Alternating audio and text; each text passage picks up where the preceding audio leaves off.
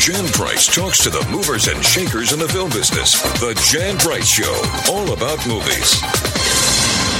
You're listening to the Jan Price Show, all about movies. And today my guest is award winning writer, director, producer, John Scheinfeld. It's good to have you back on the show, John. Nice to be back with you, Jan. Thanks. You too. I can't wait to talk about, we're going to talk about his new documentary entitled, What the Hell Happened to Blood, Sweat, and Tears? Loved, loved, loved this documentary. There's so much to it. It really is. It's a thriller. It's a, it's about this great band. Um, you, you every time you're right. When you turn on, you know, when you mention blood, sweat, and tears, almost everybody can sing all the words to all their songs. And it's just Yeah. amazing. So let's talk about how you got, how you came to this project and let's tell the audience what it's about.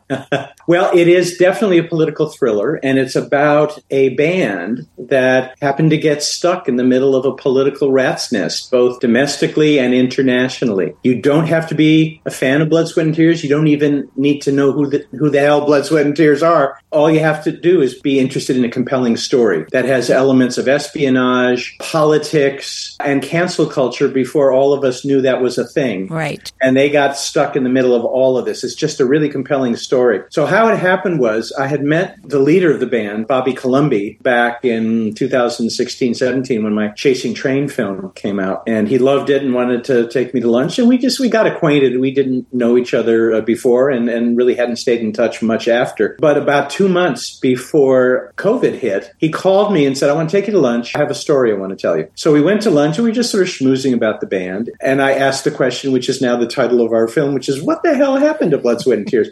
Here you guys were one of the biggest bands going, and then you weren't. What happened? And he said, That's the story I'm going to tell you. And he started to tell me the broad outline of, of what is in our film. And I thought, wow, this is, I, I haven't heard this before. This is really compelling to me. And I want to know more about it. So I kind of went out and did some due diligence. And I didn't find much, which was good because that meant it was sort of fresh territory for a film. But anytime I start a new film, the question is A, is the story compelling enough? And yes, it was in this case. And the second question I always have to ask is, are there enough audiovisual assets with which to tell this story properly? And Bobby had told me at this lunch that they had taken a documentary film crew with them on this tour behind the Iron Curtain. And it's just like my ears perked up and it's like, film? Really? So I got to find this. He didn't know where the film was, hadn't really seen it. Nobody in the band knew where it was. So we had to mount a, a, a real, um, it's actually, Jan, one of the things I love about my job is the detective work.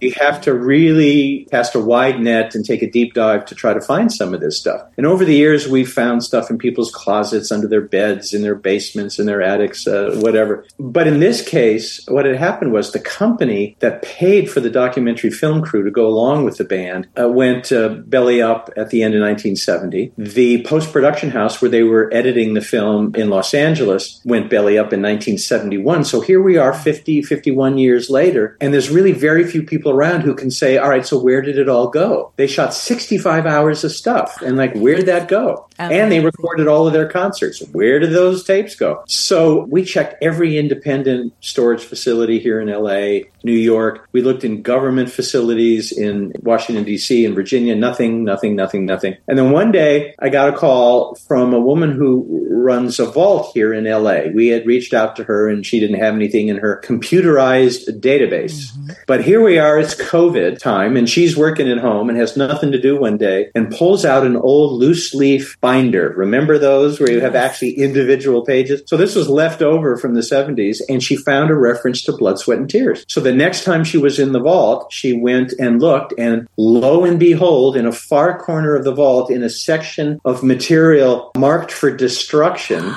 she finds two pristine prints of a version of the footage that they shot. Oh, What happened was they were going to take this 65 hours and make a two hour documentary for theaters, for cinemas. And because Blood, Sweat, and Tears was as big as you could get. And somehow that doc never got made, never got finished, and never got released. And then somebody had the notion, let's cut a 60 minute version for television. And that's what these prints were. But that never got released either. So they've just been sitting in this vault since 1971. And so if we hadn't found those, we couldn't have made this doc. But we did. And as hopefully some of your audience will discover when they see the film, is that it really is the foundation of our documentary. And it really takes us behind the scenes on on this tour in a way that if we hadn't found it, uh, this story could not have been told. Right. And first of all, you could do a documentary about the making of this documentary.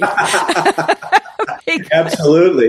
because you went through, I mean, really, it's kind of going down the rabbit hole. You kept going down different rabbit holes. It is. I and I'll share another story with you. We knew that they had taken an eight track tape machine with them on the tour. Not the kind people used to have in their cars, but it was a portable eight track studio machine. And they recorded all of their concerts. Where are those? Mm-hmm. And in this 60 minute film that we found were numerous performances by the band on stage. But this was 16 millimeter film, and the sound is on this little strip on the side of the film. It's compressed and it's mono. We could have mono sound. We could have lived with that, but I am really persistent. And your friend and mine, Kathleen Ermitage, Yes. went on the hunt for these tapes. And she tracked down the family of the associate producer of this documentary that never got released. He had died in 2018, but his family had donated all of the contents of his storage unit to the Academy of Motion Picture Arts and Sciences Library here in Beverly Hills. And it had just been sitting there for three years, hmm. four years. They didn't know what was in the collection. They hadn't inventoried it. So Kathleen, as you may remember, is very sweet, but extraordinarily persistent. Yes. And she got this great archivist to finally inventory the collection. And amazingly, there were five of these eight track tapes there. We know that there were 18 originally because we got three, four, seven, eight, and 18. Where the other tapes are, we don't know. Why he saved these five, we don't know. But happily he did. And so Bobby Colomby, uh, the leader of the band, and Allen Sides, a great musician who used to live up near you in Santa Barbara. We all went into Capitol Records, uh, the famous studio where Frank Sinatra used to record all of his stuff. And Bobby and Allen mixed this stuff. And for people who come to see the movie, this this music is going to be in your face.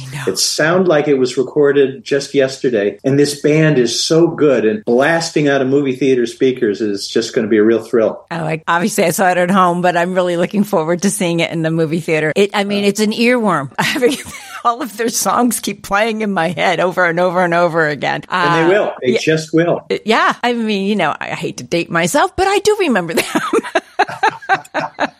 so, and you too, you know, you kind of do wonder what, I mean, they won album of the year what, in 1970 and they beat out the Beatles, Abbey Road. Who who were the other ones? Because they were all amazing that year. There was the first Crosby, Stills, and Nash record. There was Johnny Cash at San Quentin Wow. live album, and there was uh, an album by the Fifth Dimension, who were very popular at Yeah. that time, popular vocal group. And it's just that's how good these guys were. Yes. You know, it was really interesting. I, I, I was uh, having dinner at a restaurant here in L.A. one night, and my dermatologist was at a couple of tables over. I noticed, and so I went over to say hello, and he was there with a young couple, and he said, "Oh, you know, John's a great documentarian," and they said, "Well, what are you working on?" And I said, "Well, I'm doing this film that involves blood, sweat, and tears." You know, it's just like total blank look. Right. They, they were in their maybe early 30s. They had not heard of this band, but then I started to say, "Oh, well, you know, they did Spinning Wheel, and you made me so very happy." And and when I died, oh yeah, oh yeah, oh yeah, they knew the music from listening to the radio, Right. but they were just more fascinated about what was the story. And I think most people will be because it's just an unusual, unusual story. It is. It just kind of blows you away. So they are at the height of their career. It's 1970. The country's in turmoil. We, you know, we're, we have all the, you know, marches against the war. We've got the yippies with Abbie Hoffman, which you also feature in this film. And then we have this wonderful band, Blood, Sweat, and Tears, and they, on their pinnacle, and they are asked by the State Department, uh, at the time, President, it was President Nixon and Kissinger, Secretary of State Kissinger, and they're asked to go behind the Iron Curtain. One of the first, I think first, I don't know if the other bands went after that, to Very go first. to what, Yugoslavia, Romania, and Czechoslovakia, right? Those are the three. was Poland. Poland, Poland. Okay. So let's talk about that because that's what changed their whole career. I mean, here they are. I mean, they have this unique sound with, you know, horns and every, I mean, it was just an amazing band. It really was. And, and you didn't, again, didn't even think about what may have happened to him. So that's because this whole thing is a, a political thriller. It is just fascinating. Just an fa- Yeah. It's one of the most fascinating documentaries I've seen. And I mean, I see a lot of documentaries and I love documentaries, but this one truly was, it had so much to it that you wouldn't expect at all. Aren't you nice? Thank you. The world in 1970 was polarized in many ways like the world is today. And in fact,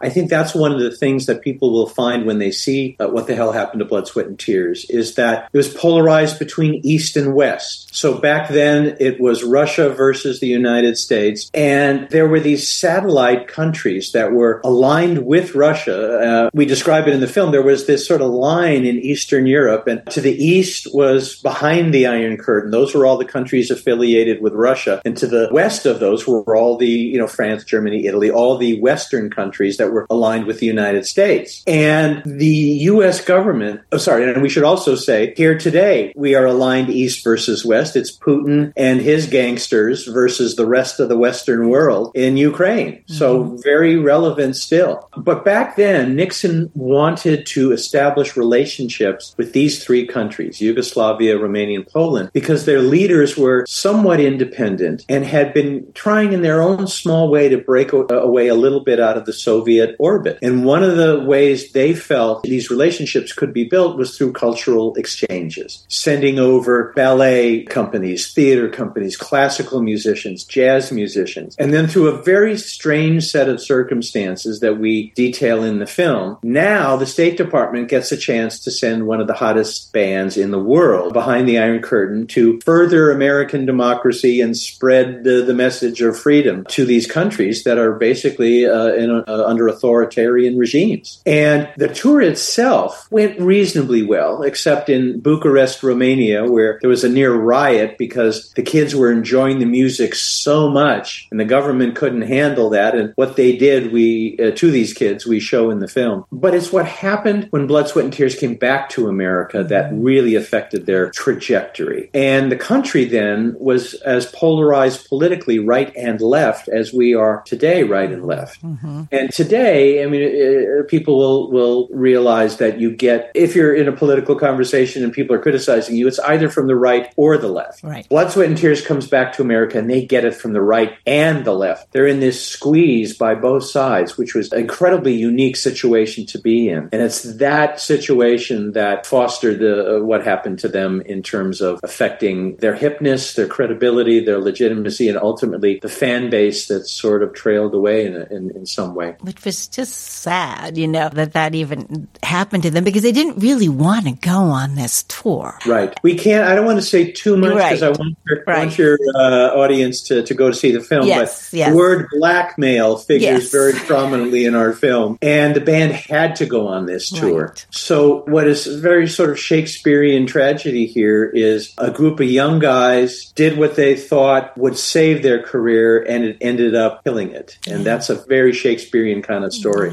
Yeah, it is. I was surprised when I read that they're still touring, that they never really stopped. They never really stopped. What, you know, it's interesting, Jan. What happens is, and you see it with movies, with TV shows, with musicians. The word we use today is zeitgeist. Mm-hmm. That word wasn't around back then, but it's you capture something. You have a moment where everything seems to be going right and you get great press and people are coming to your shows and you get great reviews on your concerts and your albums and all, and everything is just kind of building up. And that's where Blood, Sweat, and Tears was. But that moment can be so fleeting. And if even one element goes off, somehow it can affect everything. And that's really what happened to the band. So they didn't break up, but what it did was cause the band to fracture. It exacerbated the conflicts that were, were sort of under the surface between the band members. And then 18 months later, David Clayton Thomas, the lead singer, leaves. The two arrangers, Dick Halligan and Fred Lipsius, leave. The year after that, Steve Katz, the guitarist, and Lew Soloff, the trumpet uh, player, they leave. So Bobby Colomby, the band leader, uh, sort of valiantly kept everything going until about 1976, and then he left. And what happened then was David Clayton Thomas licensed the name Blood, Sweat, and Tears, and he toured with a band until about 2004 with that name, none of the original musicians. And then ever since 2004, there is a Blood, Sweat, and Tears out there touring, and they do performing arts centers, they do uh, jazz clubs, they do casino theaters, but they've been out there ever since playing um, the Blood, Sweat, and Tears music and then some other songs in the style of. Yeah. It, it and, sorry, one more thing. For this film, uh, all the dramatic moments in the film, I wanted an original score. I didn't want to use pre recorded canned music. So I went to Bobby Colomby and I said, So I want you to, to compose this score. And he said, Oh, no, I, I don't, I, I can't, I don't want to do that. And it took me like a month. He said, No, no, no, no I don't want to do that. Finally, I persuaded him, and he, and uh, with a very talented New York musician named David Mann, the two of them composed composed all the music that you hear in the dramatic story sequences, and we had the current Blood, Sweat, and Tears play it. So there's this sort of, sort of full circle thing here. It is, and I was going to ask you: is there, is there going to be a CD from this film? Yes, great question. Thank you. Yes, Omnivore Recordings, one of the great independent labels, is putting out two versions of the soundtrack. We have all the live recordings that we talked about that Kathleen found, and uh, Bobby and uh, Allen Sides mixed, and those are on a CD. So in essence, it's a live Blood, Sweat, and Tears album that no one has ever heard the individual tracks. But then all the uh, original score that uh, Bobby and David did will be available digitally on uh, all of the regular platforms. So you can buy a CD, you can buy it digitally, and we didn't get started uh, soon enough, but there'll be a vinyl version of the live Blood, Sweat, and Tears tracks later in the year. Wonderful, wonderful. Oh, I, I definitely want to get in line to buy that for sure, for sure. Because I, I, you know, I love that. How yeah. Difficult? I mean, you, I mean, you've got you have a lot of the original members. I think you have all of them that are still alive. Is that right? Or were there some that refused to not be? There were two that felt they didn't have much to offer. Okay, and so we didn't do interviews with them, but we did do interviews with the other five, and two have have died, unfortunately, uh, and, and so obviously we weren't able to to work with them. But the great trumpet player Lew Soloff had passed away some years ago, but we got in touch with his daughters, and they had a storage unit. They didn't know what was in it, so Kathleen again goes down to to Albuquerque and uh, checks into this thing, and what we found were dozens of photos from this tour mm. that were very helpful to us in terms of telling the story. So we're very thankful to the Soloff daughters for that. Amazing. As I said, this was like a lot magical mystery tour that you went on. Let's talk about Donn Cambern. Yes. Uh, because let's just talk, because he went on to have an amazing career, amazing career. So let's talk a little bit about him because he was the person who was filming this was on the tour to film this whole, uh, the, you know, the, the tour itself. So let's talk about that because he's the one who did the 65 hours of yeah. film. Is that? Yeah. Thanks for asking. The nicest man. He was a top editor in the business at this time. He had done five easy pieces and would go on to do Romancing the Stone and a lot of other great, great movies. Yes. And this was going to be his first directing job. So he supervised the camera crew of five on this Blood, Sweat, and Tears Iron Curtain tour. As I said, shot the 65 hours and came back and Don started to work on the edit and that's when the problems started. And what you see in the film is in these interviews with Don is his real grief and sadness almost that this ch- child, if you will, of his, this mm-hmm. film, it never came out and why it didn't we talk about. And, but Don, it was really interesting. I, you know, his name was there, but, and I certainly knew who he was, but it took us a long time to find him. He was 90 years old.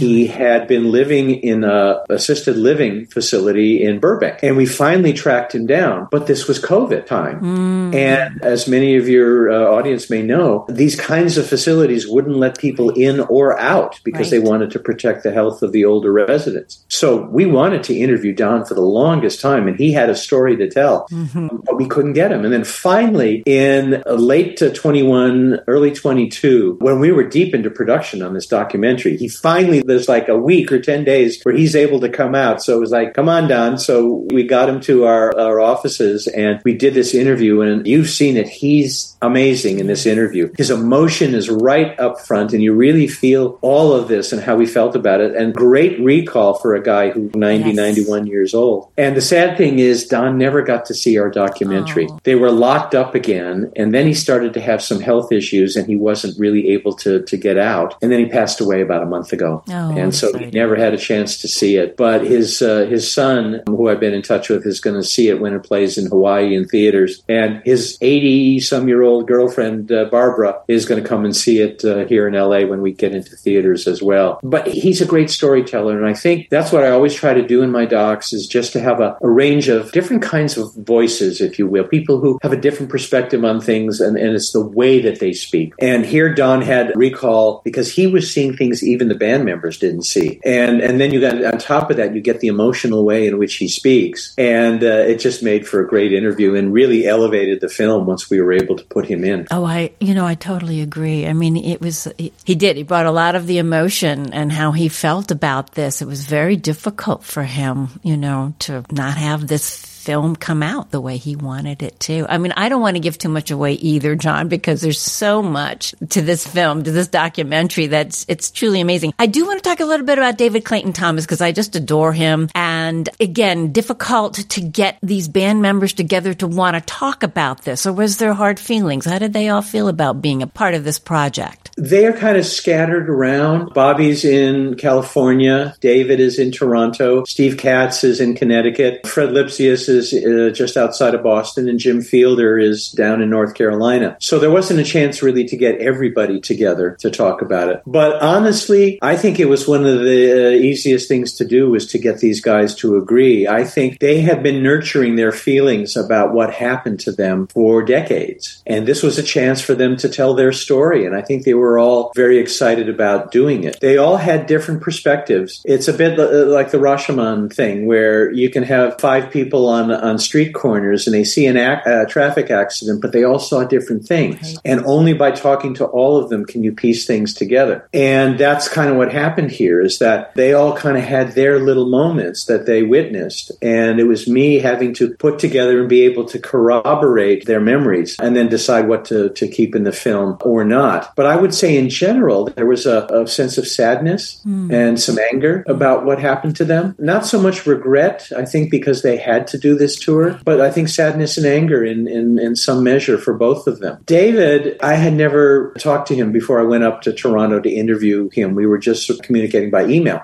And as you saw, I mean, he's great in this film. Yeah. He is thoughtful and smart and articulate and interesting to hear. And his perspective on what happened is, is very compelling. And so uh, we just had the best time with him. And so that was great. Yeah. Uh, the other guys, uh, all the same thing, very different personalities. And that comes across in the film. And I like that because yeah. you don't want them all to be the same and to, to talk and, and, and remember exactly all the same things. Oh, John, I could talk to you more about this movie because there's so much to it and so many wonderful layers to it. But we have to go. But before we do go, uh, let's let our audience know where they can watch.